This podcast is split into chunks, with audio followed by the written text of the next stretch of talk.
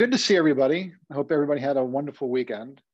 Uh, so uh, before we get started, just a reminder, right? Uh, please uh, chat in, um, you know, questions, comments, observations, anything like that. Uh, it's always uh, it's always good to be able to share, and a lot of the comments and insights that everyone's had along the way as our during our previous sessions, I think has really helped everybody else. So please please feel free to uh, you know send in your thoughts uh, and comments even privately if you'd like. That would be fine too. So so today uh, we're going to continue talking about um, time. And uh, so this will be part two of the illusion of time uh, uh, kind of subsection sub-series right of mindful monday. And we're going to talk about time and your intentions right? And how your your intentions actually can uh, shortcut or eclipse time. And uh, it's kind of an exciting topic uh, in a lot of ways. But one of it gets into the science of it, and uh, we'll spend a little bit of time on that. But first, let's kind of summarize what we've been talking about uh, last week. So there's two different types of time. I think this is really foundational uh, for the latter part of today's session. So there's two types of time. There's linear events and then there are nonlinear events. And some of the examples we used last week of linear event is like a timeline. So we have this timeline of the United States, right? The history of the United States. Uh, another linear event would be we talked about putting together a bar, you know, like a like a gas barbecue grill, right? You got to follow all the directions. That's a linear event. I have to do this before I can do this, right, etc. Um, and then another example of nonlinear, uh, excuse me, of linear is driving. I drove from uh, Keene to Bedford today. It's 50 something miles. It's going to take me this much time. That's, that's linear. Uh, so it's important to understand the difference between linear events and nonlinear events. So now nonlinear. So we talked about uh, intuition. Now, intuition, okay, uh, and it comes in a lot of different ways, and you know people can look at it uh, uh, there are all sorts of different um, ways that people understand it, but intuition is kind of like that knowing, okay? And it's it's a knowing that doesn't pull you through a linear process. You just know, okay? You just know that I got to call your mother, or you know that this event is not turning out right. Okay, you just know. Like you don't need to go through all the steps in intuition to get to the answer the answer is already coming to you in advance of you going through all the steps. The question is, do you believe it and are you listening to it so that you can avoid doing all the steps? Okay, that's kind of really what intuition is. Uh, another type of uh, nonlinear is uh, just uh, kind of daydreaming, right? You know, um, we daydream about um, you might want a lake house, or you daydream about um, uh, you know, traveling someplace, right? But but what you're doing when you're daydreaming, okay, when you're actually in that space, you're actually going there, okay. So you'll say, I want to go to Paris, okay, and you're vision and you're envisioning the Eiffel Tower. Well, if you hold that view long enough, okay, and you hold it and you're consistent about it, all right, you will you will end up there somehow, all right. And that's those that's a nonlinear event okay? You've actually put yourself there and if you hold on to it okay you hold on to that vision of it you'll eventually find yourself there. And then the last one too that i've got in here an example of a nonlinear event is kind of uh, co-creating right or, or creating uh, things. So like uh, everything is created twice right once in your mind and once in reality. And that's that's nonlinear okay? You you have a vision of something before you've actually gone through the steps to get it yeah, think about that for a second. So anybody who whoever has invented something has gone through, doesn't matter what it is. Um, you know, I was at the gym the other morning and I saw the Sham Wow guy. Remember the Sham Wow guy?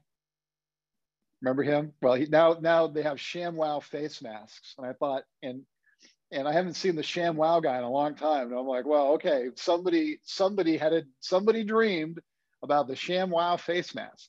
Okay, but before this guy showed up on TV in his infomercial, somebody had the dream of it. Okay. Somebody, you know, somebody at Sham Wow World, if there's ever such a thing, right? That's where they that that's where that came from. Okay. So when we daydream or when we create, we're actually creating something in a nonlinear space, okay, before we go through the linear steps to get there, right? And uh, so uh, it's it's um, kind of critical uh, to uh, get good at this is to understand when am I in a linear event and when am I in a non-linear event. Um, and we talked about, uh, and we just mentioned this, the Stephen Covey quote, everything's created twice, once in your mind, once in reality. That's how you pull time and events towards you. Now we're gonna talk about some, uh, some of the really fun stuff, right? So we're gonna talk about quantum mechanics and the observer effect. Now, I'm gonna preface this by saying, um, you know, I was kind of an average student and probably a below average student in math and science. So I will uh, not do much of this. I will not do much justice with this, uh, but hopefully I'll be able to explain it. I've studied it myself quite a bit, uh, never actually have having to explain it in kind of a condensed uh, version like the time we have today. So uh, what I would encourage you to do is if you're interested in this, and I would encourage you to be interested in it, okay, is to spend some time uh, studying it on your own and I can make some recommendations for that there are some uh, there are some fun things to uh, to uh, material to reference. So uh, we're going to talk about quantum mechanics and the quantum effect. So uh, you have two different types of physics. You have uh, traditional, like Newtonian physics, and you have quantum physics, quantum mechanics.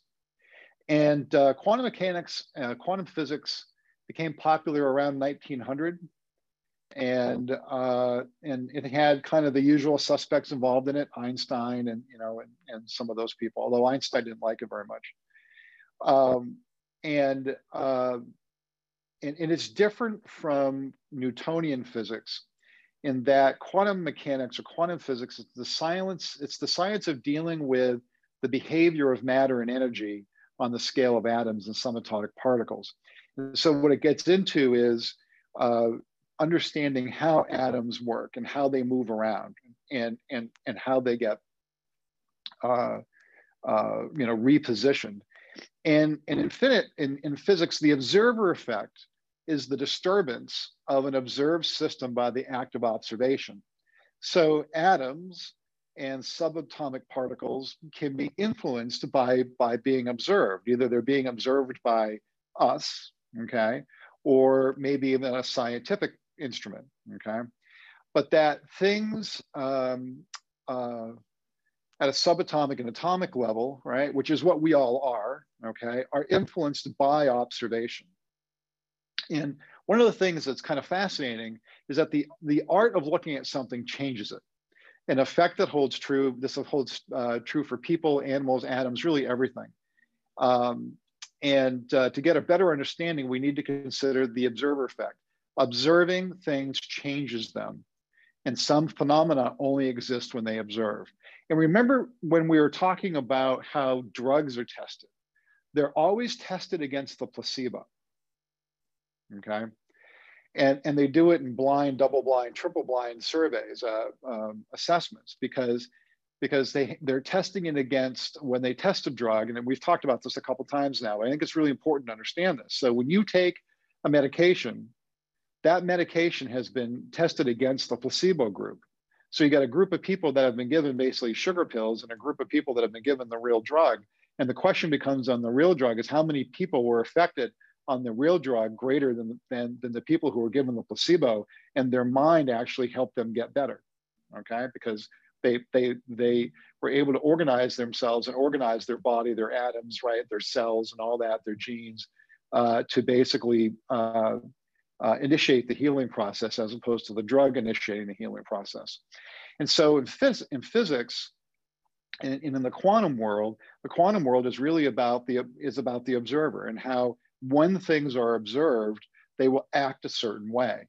Right now, you know we are made up of of the the universe. We're made up of atoms and um, particles and uh, genes and systems and biology, all right, and all that and, and how we influence ourselves and how we look at ourselves really influences uh, the outcome. And uh, it's uh, it's kind of this last this fourth bullet on here um, I think it's interesting how it was phrased is that one of the most bizarre premises of quantum theory, uh, which has long fascinated, and I want you to focus on this, has long fascinated philosophers and physicists. Now, I can't think of two groups of people on the surface that would have the least amount of things to do with each other philosophy and physics. Okay. But um, but both are fascinated with the fact that actually the, the act of watching, okay, affects reality. The the act of observing. And and so let's take uh, some kind of everyday common observation uh, experiences we've had to understand this better. So um, we've all been in a situation where we have felt someone staring at us. Who, who's had that?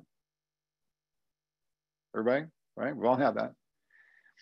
And you uh, turn your back, turn your head real quickly, and behind you is somebody staring at you, right? And it's been the same, same for you. You could be staring at somebody, right?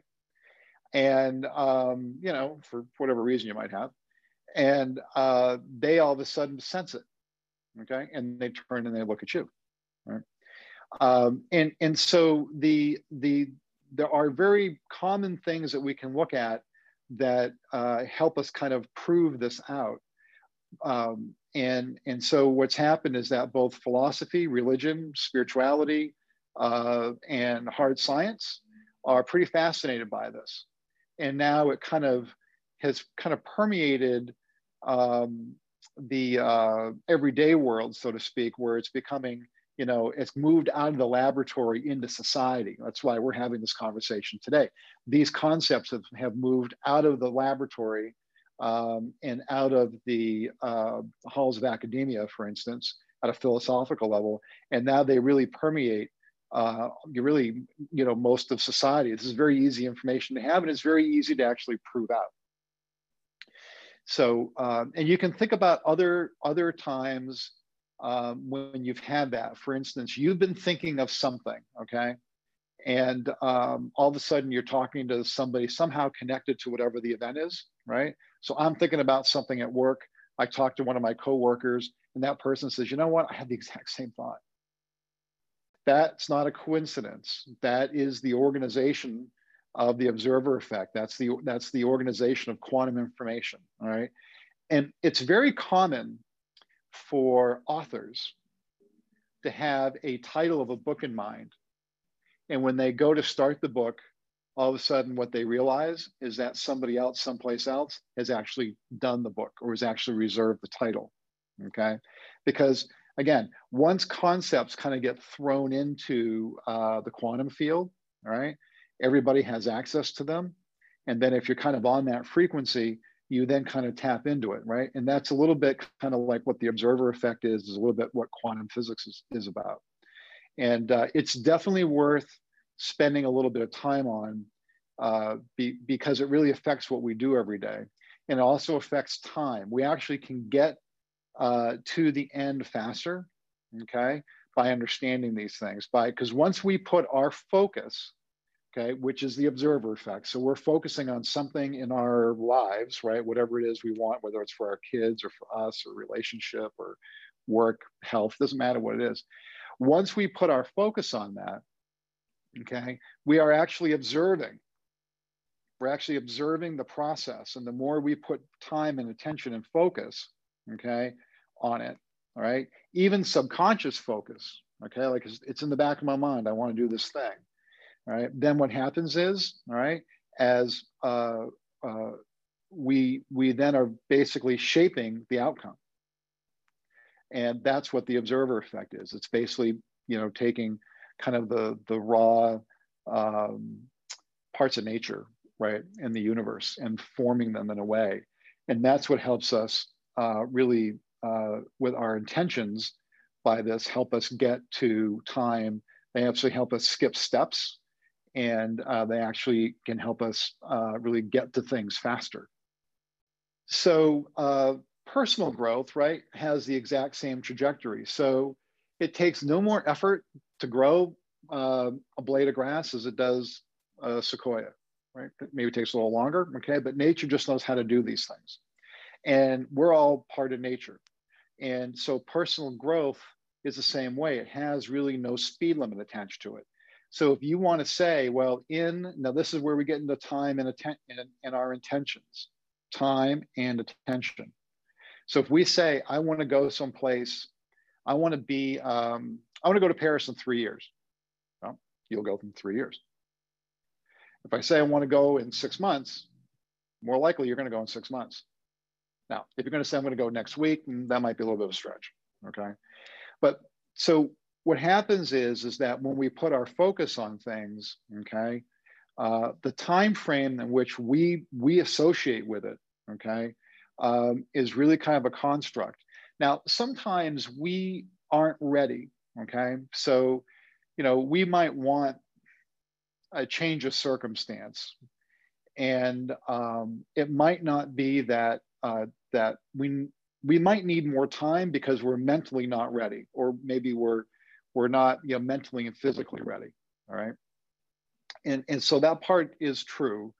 Um, however, you really can do things almost really as fast as you want. And you know, it's I always think it's interesting when you when we start a project or a process, we look at it, and I think everybody does that. We're like, oh, this is going to take forever. It's going to take too long. It's going to take long enough. Really, may as well feel like doing it. But once you've started it, okay, you finished it, and then it's as if you've always been done. It's like you've always been been in that space. Okay. And so just remember your personal growth has no speed limits attached to it, only the limits that reasonably you put on it. Okay. So if you say it's going to take me five years to lose 75 pounds, it will take you five years to lose 75 pounds. Okay. Now, losing 75 pounds in six months, mm, you know, there's probably some health components to that. But, but generally speaking, right, um, uh, be careful about what type of time frame you put on because that's the time frame in which you're going to get results. And that's the quantum that's the quantum aspect of it. So how to pull time and your intentions to you okay? This is different than chasing it. It's how do we pull this towards us all right? So you hold a constant visual of your intention or intentions right? This isn't singular uh, for the outcomes you desire regarding what you seek. So um, you know in the back of your mind uh, you're you're you, you've got it in your uh, subconscious that i want to do this thing whatever it is right i want to give up coffee or, whatever the case may be. And you keep that there, and the longer you keep it there, and the longer you can hold the visual of what it is, okay? As long as you can hold the visual, like uh, going to the gym, okay, or eating healthy, or or going to Paris, or whatever the case may be. The longer you hold that visual and you hold it consistently, okay, it could be multiple outcomes, all right, then then that will aid you in getting there. Uh, leave yourself visual reminders. So visual reminders are helpful because they're helpful to bring you back to your visualization, back to your thought, your core belief, your core thought about how you want to get someplace. So a visual reminder, uh, like a really common one is uh, storyboarding. I, I, personally don't have any experience with it, although I know people who do, and I've certainly read enough about it where it has very positive effects, uh, but everybody's different. Uh, so storyboarding, uh, uh, you can um, you know do a storyboard of what kind of you a collage right of what of what changes you want to have happen and so you're making um, you're either cutting out pictures or, or drawing whatever the case may be about what you want life to look like right it could be your entire life it could be aspects of your life doesn't really matter what it is but that storyboard allows you to maintain the visual um, you know certainly pictures uh, messages, uh, screensavers. You know, that's one of the things. Um, if I, I don't know if you guys can see this. You probably can't see this on mine or not. But I, I keep, I can't show it to you, but I keep um, the yin yang as my screensaver on, on my phone and on my computer. And one of the reasons why I do that is it reminds me of the duality of things. Okay. Strengths or weaknesses, weaknesses or strengths and um, and duality, right? And that's always been kind of a key thing for me to understand. Um, but leave yourself reminders, okay? Um, there's always these pictures of people leaving sticky notes all over the place. I don't know if I would advocate for that. It seems like it's after a while it will become kind of like clutter, but whatever works for you, and it might not be. Um, yeah, you might have to experiment a little bit. So leave yourself visual reminders. Uh, replace all thoughts that do not match your intention with ones that do. This is super critical. We've talked about this before. Uh, you know, positive energy is 10 times stronger than negative energy. So if you have a if you have a negative thought, you have to you have to say that. You have to remove that thought and put in the thought that reinforces uh, what you want, how you're pulling your intentions towards you. Okay. Every negative thought you have that's in contradiction to the direction you want to go in pushes time away. It doesn't pull time towards you. Okay. If you have enough negative thoughts, it pushes things further away. Okay. Um, and everything, right, is is uh, is somewhat incremental. So the, the more positive your thoughts are, the more you replace and discard the negative ones. You change your thinking, you're changing your programming. Okay. Then the more you're pulling things to you. Um, here's a tough one, and it's tough.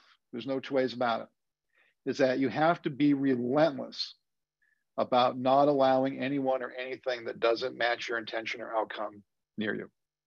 Super tough. Now, that doesn't mean you take a machete and you cut all things that don't match and people out of your lives, but you, you have to be judicious about how you allow those influences on you. And, and we see this a lot, right? Somebody wants to go someplace that's outside of their peer group, okay?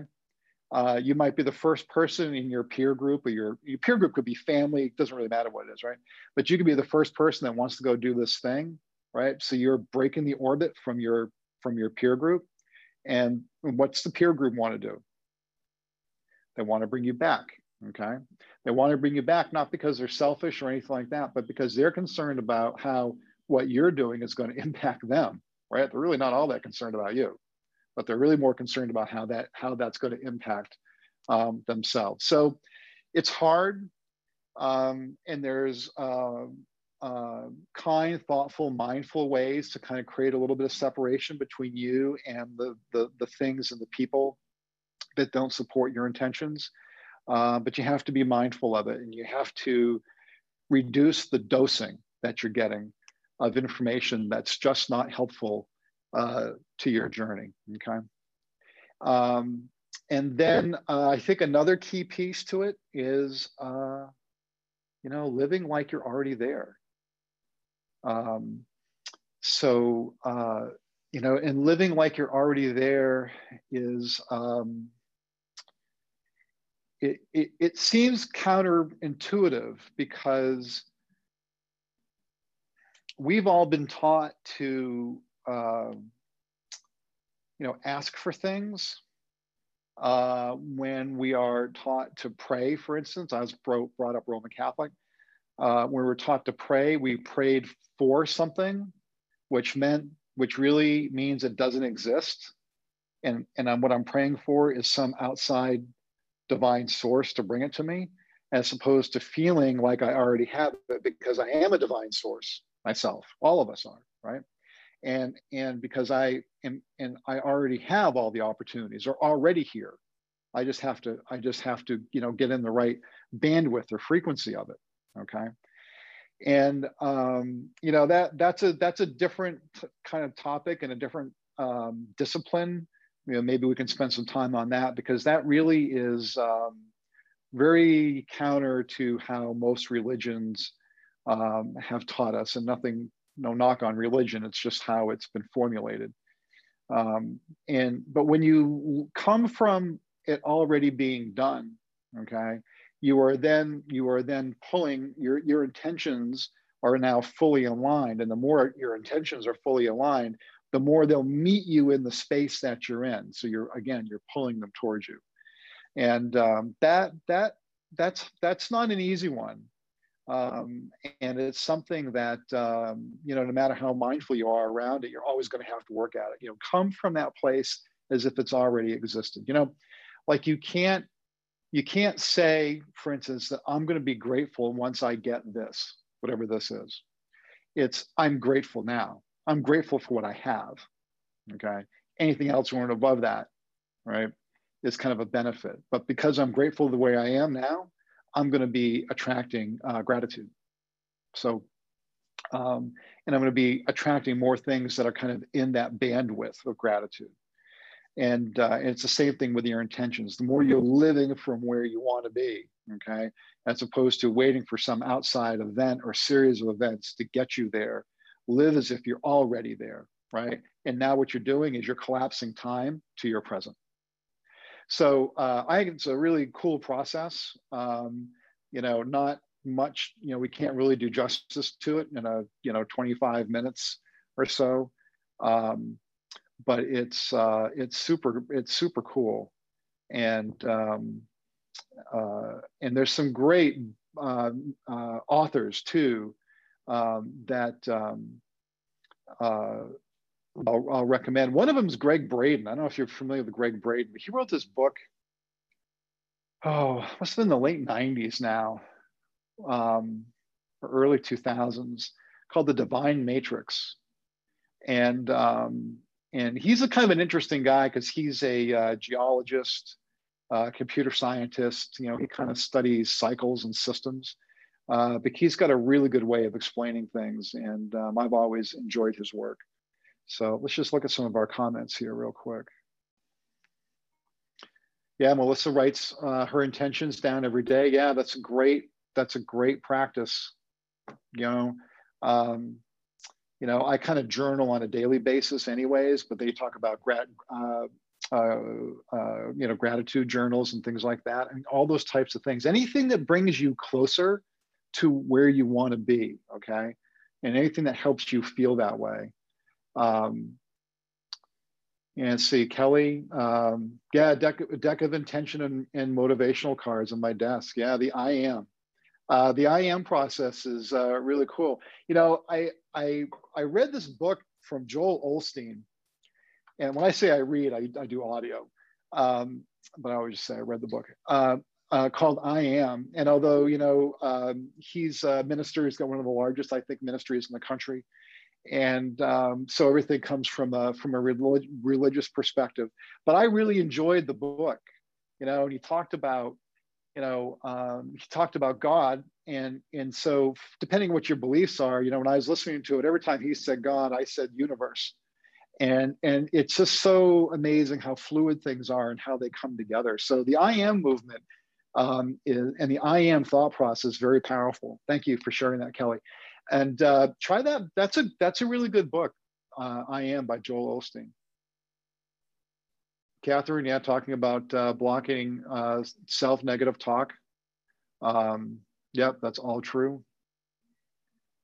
Yeah, so really good, uh, really good, good feedback here and good, uh, good comments. And it's great to be able to share. There's 50 of us on this call this morning. So every comment that you make is positively impacting 50, you know, 49 other people. So think about that, right? When we're on these and how we share with each other.